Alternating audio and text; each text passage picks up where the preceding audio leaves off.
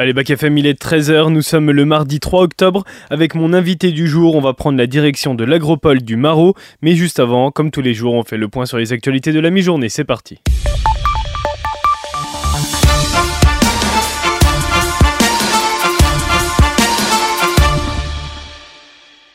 Et l'actualité mondiale, c'est des milliers de coureurs qui ont pris part à un marathon à Kiev ce week-end, le premier organisé en Ukraine depuis le début de l'invasion russe dans le pays, début 2022. L'an dernier, l'événement appelé le marathon de l'invincibilité avait été annulé. Cette fois, c'est plus de 5000 personnes qui ont pu se réunir autour de distances qui allaient de 5 à 42 km pour l'épreuve de dimanche, de quoi apporter un petit peu de bonheur et de joie le temps d'un week-end.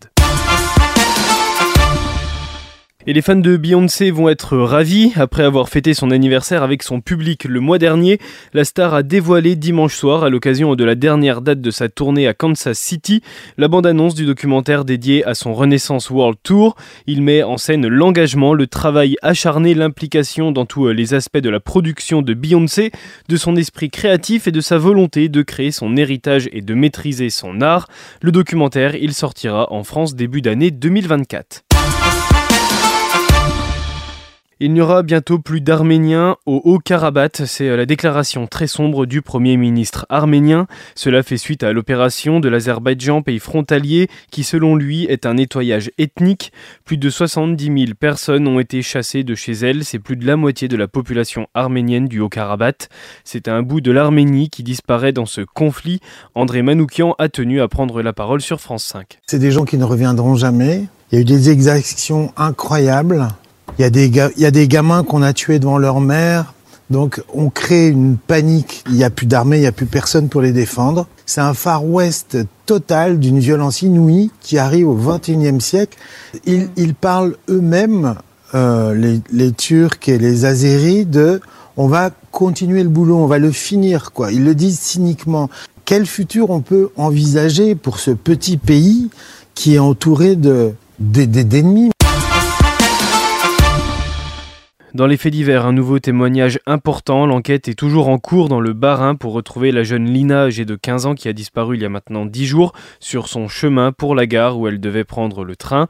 Deux témoins ont très vite signalé avoir croisé la jeune fille, dont le téléphone a borné pour la dernière fois à 11h22 précisément, le jour de sa disparition. Ce dimanche, dans l'émission 66 minutes sur M6, un troisième homme est venu apporter un témoignage inattendu. Il dit l'avoir vue passer dans une voiture bleue. Elle était habillée en clair elle a fait un coucou en passant, a ajouté cet habitant du même hameau, ce qui euh, pourrait indiquer qu'elle est montée à bord d'un véhicule avant d'arriver sur les quais de la gare et ce qui conforte la piste de l'enlèvement.